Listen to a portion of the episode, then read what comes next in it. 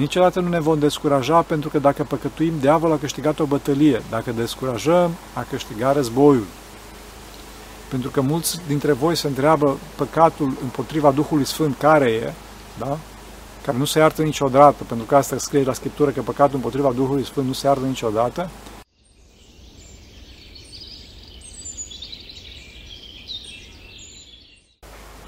Slavă Tatălui și Fiului Sfântului Duh și acum și pururea și în veci vecilor. Amin. Pentru rugăciune Sfinților Părinților noștri, Doamne, să Hristos, Fiul lui Dumnezeu, milește pe noi. Amin. Fraților, toți am păcătuit și toți păcătuim. Dacă țineți minte, am vorbit despre pocăință ca și calea spre liberare, mă rog, trasând liniile conceptuale de ghidaj. De asemenea, am arătat că oamenii în lume pot să facă asceză mult mai mare decât cei ce se pocăiesc, fără însă rezultatele analoge. După aceasta am arătat care este cel mai nefast rezultat al păcatului, adică sinuciderea fraților. Ferească Dumnezeu. Astăzi o să intrăm în detalii mai concrete, discutând despre ce și cum trebuie să facem și trebuie să evităm în pocăința noastră. Că intrăm mai concret, fraților. Întâi de toate, trebuie să știți că ceea ce este cel mai important este zelul, căldura sufletească, pentru că, fraților, am văzut suflete necurate, da? stăpânite nebunește de dragostea trupurilor, însă care au luat încercarea aceasta dragostei pricină de pocăință, da? și și-au întors și s-au întors cu aceeași dragoste spre Domnul și sărind îndată peste orice frică s-au altoit fără saciu, în dragostea lui Dumnezeu. Da? Țin minte pe Sfântul Porfirie că era, vedea pe stradă pe una care era îmbrăcată așa foarte uh, necuvincios și frații o judecau pe femeia respectivă și spunea Sfântul Porfir, nu o judecați. Femeia asta are o capacitate foarte mare de, de iubire față de Dumnezeu, de dragoste față de Dumnezeu, de a îndrepta într-o direcție greșită, că nu știe săracă. E, dacă, dacă femeia asta a reușit să-și îndrepte iubirea sa, cea nevalnică și puternică, către Dumnezeu, ar fi mai presus decât mulți dintre noi. Înțelegeți? La fel și știți că sunt multe sfinte care au fost astfel. Sfânta Maria, uh, Maria Magdalena, Sfânta Maria Egipteanca și altele. Înțelegeți? De aceea și Domnul a zis despre uh, Maria Magdalena, despre desfrânata respectivă, că nu, s-a, nu că s-a temut, ci că a iubit mult și a putut schimba cu ușurință dragostea păcătoasă cu dragostea duhovnicească. Înțelegeți? Vedeți că și la Apocalipsă Domnul spune că, o, dacă ai fi cald sau rece, cum zice acolo, dar așa că ești căldicel, de văr, te vărs din gura, din gura mea. Înțelegeți? Da, fraților, trebuie să avem râvnă, trebuie să avem râvnă, pentru că altfel nu vom trăi. Flacăra vieții vine din flacăra râvnei. Aici, cum spuneam mai de mult, e o problemă cu încrederea în sine, cu încrederea în gânduri. Trebuie să avem ascultare, fraților, trebuie să avem smerenie, pentru că nu putem noi, cei care am căzut în groapa fără de legilor, să ieșim de acolo dacă nu ne-am băgat înainte în groapa smereniei dacă nu ne-am scufundat în abisul smereniei, după cum spune Sfântul Ioan Scăraru. Înțelegeți? Adică să ieșim pentru a ieși din groapa fără de legilor, trebuie să le băgăm în groapa smereniei. Acum, alta este smerenia mâhnită a celor ce plâng și alta mustrare conștiinței e, vecină cu deznădejdea, ferească Dumnezeul a celor care păcătuiesc îns, încă. Am vorbit despre asta, asta puțin mai pe larg la momentul în care am vorbit despre sinucidere, Ferească Bunul Dumnezeu, fraților! Totdeauna să avem curaj, curaj, curaj, curaj. Pe de altă parte, alta este, bineînțeles, fericită bogăția zmerenie ce se vește în cei desăvârșiți prin lucrarea lui Dumnezeu. Deci există o smerenie direct de la Dumnezeu și mai este o smerenie, care se, cel care se smerește din frica de Dumnezeu. Dar este și o smerenie din dorirea lui Dumnezeu. Cel care se smerește din frica de Dumnezeu îi urmează cumpătarea, o cumpătare a mădularelor, cu așa o liniștire a simțurilor și cu inimă zdrobită în tot timpul. Iar cel ce se smerește din bucurie îi urmează multă simplitate și o inimă care crește și nu poate fi ținută. O inimă care crește în Harul lui Dumnezeu, în amianța iubirii Lui, care nu poate fi oprită din zborul și bucuria ei, zborul către înălțimile cele, cele iubitoare de Dumnezeu. Aceasta este o smerenie copleșitoare prin bogăția ei, întreținută de experiența mereu sporită a nesfârșirii lui Dumnezeu. Asta este dar de la Dumnezeu, fraților. Asta e dificil de exprimat în cuvinte, trebuie trăit, înțelegeți? Pentru noi cei de rând, mă rog, dovada faptului că ne pocăim și că avem smerenie este faptul că răbdăm ocările. Să nu uităm că am păcătuit și suntem vrednici de acestea. Acum o să spuneți că poate nu suntem, uh, adică suntem ocărâți pe nedrept. Bun, dar dacă se întâmplă asta, desigur că cel ce ne ocărăște o să dea răspuns. Însă noi să ne aducem aminte că dacă nu am greșit în lucrul acesta, care a fost ocărâți, am greșit în altele, care trebuie plătite, după cum spune la Scriptură. În altele greșești și în altele plătești. Sau poate că, mă rog, Dumnezeu vrea să ne arate vrednici de El. Bun Dumnezeu știe, înțelegeți, că și Mântuitorul pe nedrept a pătimit. Oricare ar fi, fraților, noi trebuie să suferim ocările. Știu că, știu că e greu uneori, pentru că trebuie să suferim pentru că e de folos pentru noi. Și ne moaie inima și să ne rugăm pentru Cel ce ne ocărăște pentru a ne menține dragostea. Scopul, scopul lui Dumnezeu este înmoierea inimii noastre. Dacă noi ne moiem de la sine și prin noi înșine, Dumnezeu nu ne mai trimite ocări, dar dacă nu ne moiem și suntem tari așa, avem încredere în noi înșine, ce Dumnezeu ne trimite să ne moaie inima. Inima trebuie să fie pufoasă, trebuie să fie duhovnicească, nu trebuie să fie de piatră. Să Înțelegeți? Trebuie să menținem dragostea cu toți și pentru a scăpa de singurătate, bineînțeles, dar și pentru să simțim Harul lui Dumnezeu și pentru să simțim Harul lui Dumnezeu. Trebuie să ne smerim pentru asta, pentru că dacă suntem siguri, dacă suntem singuri, chinul amintirii păcatului ne macină cu mult mai mult. Chiar dacă ne pocăim și plângem pentru asta. Deci mai atenție cu singurătatea, fraților. Singurătatea nu cea după Dumnezeu, ci singurătatea provenită din, fă- din păcat, din lipsa iubirii, din lipsa comuniei cu ceilalți și cu Dumnezeu. Acum, judecățile lui Dumnezeu și de ce se întâmplă o cădere, un păcat, e o problemă foarte întunecoasă și de neînțeles pentru noi. Nu știm care sunt căderile care se întâmplă din negrijă, din neglijență sau din prea multă grijă lumească, adică negrijă duhovnicească, care din părăsirea din economie, cu rost bun, bineînțeles, care din pricina întoarcerii lui Dumnezeu de la noi. Înțelegeți? Însă cineva ne-a povestit, Sfântul Siluan, țineți bine, țineți minte dacă ați citit uh, Cartea Sfântului Siluan, că cele ce ni se întâmplă din economie pricinuiesc o întoarcere gravnică, că nu îngăduie Dumnezeu care ne-a predat lor să fim ținuți mulți de ele. Vedeți, în cazul Sfântului Siluan, am avut două momente, Sfântul a trecut în două momente. La început a căzut într-o înșelare din lipsă de experiență și s-a vindecat repede în acesta. După aceea însă a avut un război îndelungat cu diavolul, pentru că sufletul său avea cunoștință, limitată desigur, da? pentru a se lupta și nu mai era un începător în cele de duhovnicii.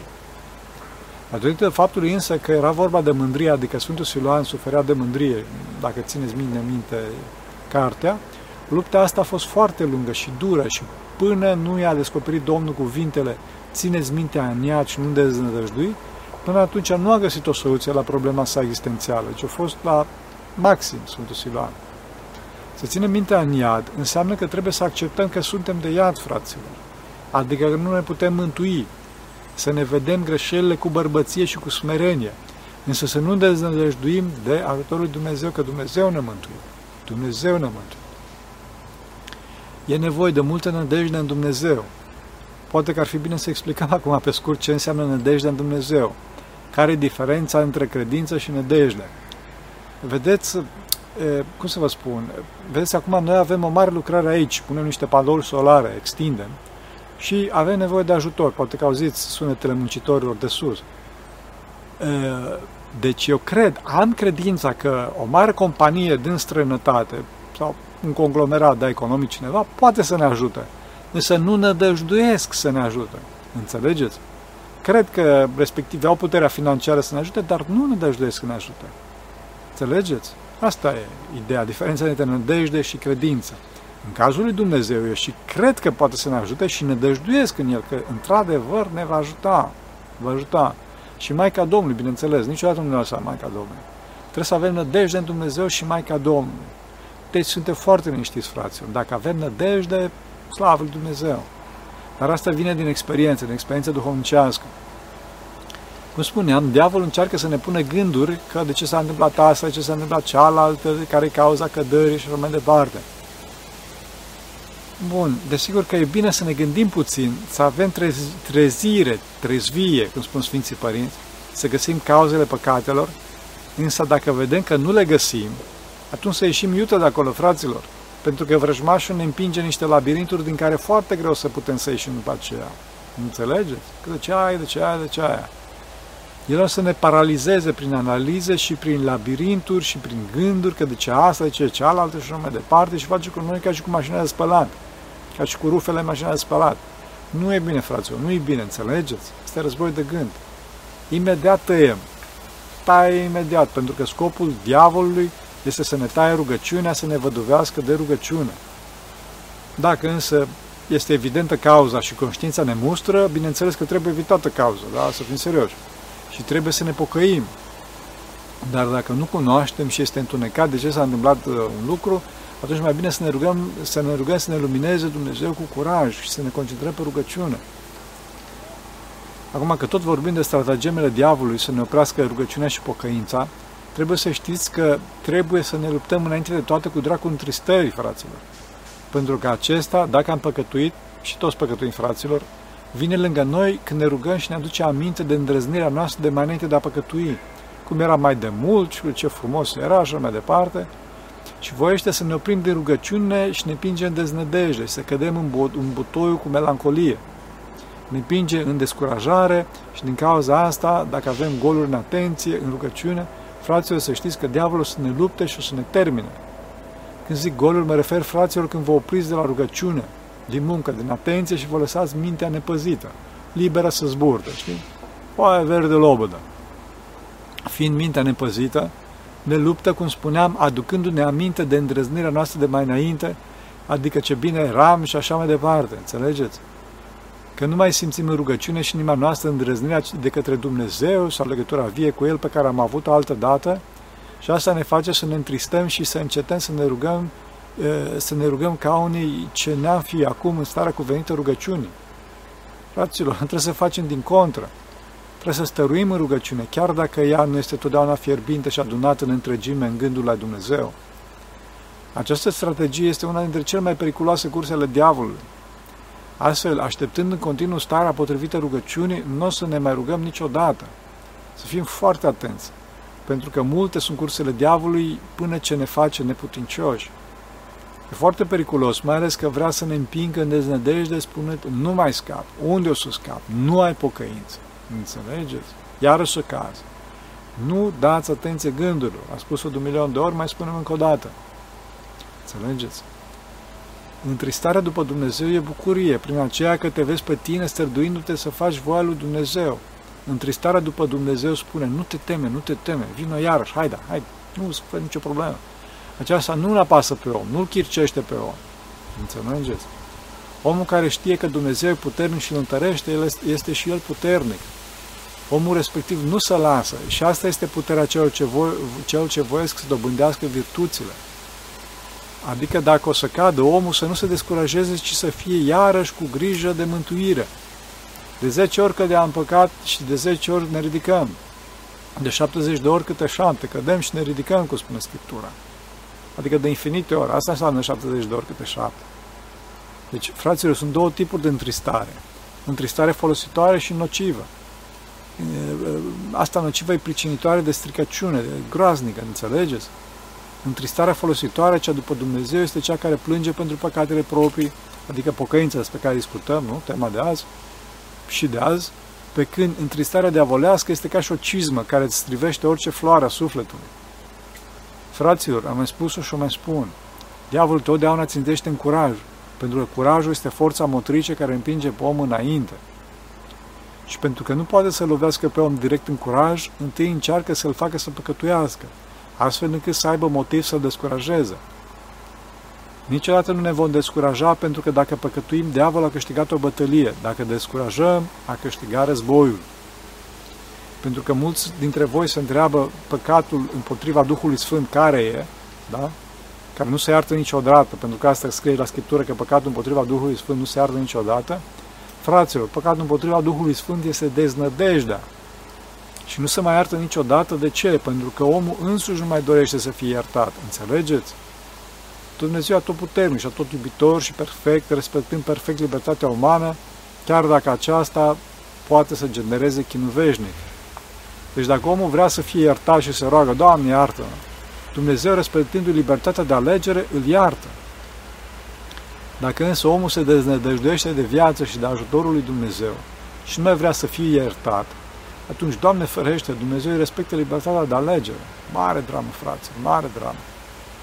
Să nu uităm că Dumnezeu ne iubește la maxim și gândiți-vă să-și vadă cineva fiul să moară, pentru că nu mai rezistă din cauza păcatelor sale. Bun, desigur că Dumnezeu este mai presus de toate acestea, cum mai presus, însă este bine oarecum să ne gândim astfel, pentru că ne arată puțin magnitudinea iubirii lui Dumnezeu, care l-a creat pe om veșnic să fie ca el și omul dintr-o prostie, efectiv dintr-o prostie, se deznădăjduiește și, și își ratează uh, menirea. Ratează menirea.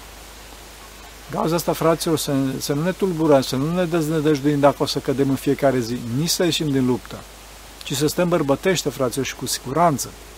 Îngerul nostru va prețui răbdarea noastră. Înțelegeți? Îngerul nostru păzitor și Harul Dumnezeu să ne prețuiască foarte mult. Aici însă este esențial să știm că rana noastră este ușor de tămăduit cât timp este încă proaspătă și caldă. Dar cele învechite, neîngrijite și învârtoșate sunt greu de vindecat și au nevoie de multă ostenială, de fier, de brici și de focul ce le însoțește pentru vindecare. Ava Dorotei, Sfântul Dorotei din Gaza, povestește de un caz în care un părinte îmbunătățit, un Ava, a spus unui ucenic de față cu alți părinți să scoate din pământ o mică plantă. Acesta fără niciun efort, a scos-o cu o mână, o smulțul. După care i-a dat, i-a dat ascultare să scoate din pământ un mic tufiș, da, cum vedeți în jurul meu. Opitindu-se, și, opitindu-se așa și chinuindu-se, puțin a reușit să-l dezrădăcineze și pe ala. După care l-a trimis să scoată un copăcel tânăr, vedeți, în jurul meu, da? Acolo, oricât s-a sărduit, n-a reușit. Atunci Ava a dat poruncă la încă 2-3 frați să-l ajute și în cele din urmă, ajutându-se între ei, au scos costeneală copăcelul.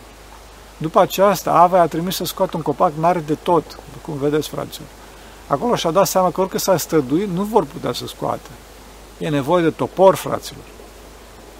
Așa, și, așa e și cu patimile. Se scot mult mai ușor când sunt mici, fraților. Când sunteți tineri, mă, refer, mă, mă adresez în principal tinerilor, dar să nu descurajeze nici bătrânii. Pentru că patimile, dacă se îmbătrânesc și devin obișnuință, e nevoie de topor, fraților. Spune Sfântul Vasile cel Mare că obișnuința este a doua fire.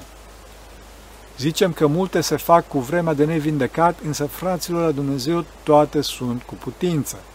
Cât timp trăim în această viață, cât timp avem posibilitatea pocăinței, e posibil să devenim mai buni. Ne putem pocăi cu ajutorul lui Dumnezeu. Și ne putem pocăi pentru că Dumnezeu ne dă timp.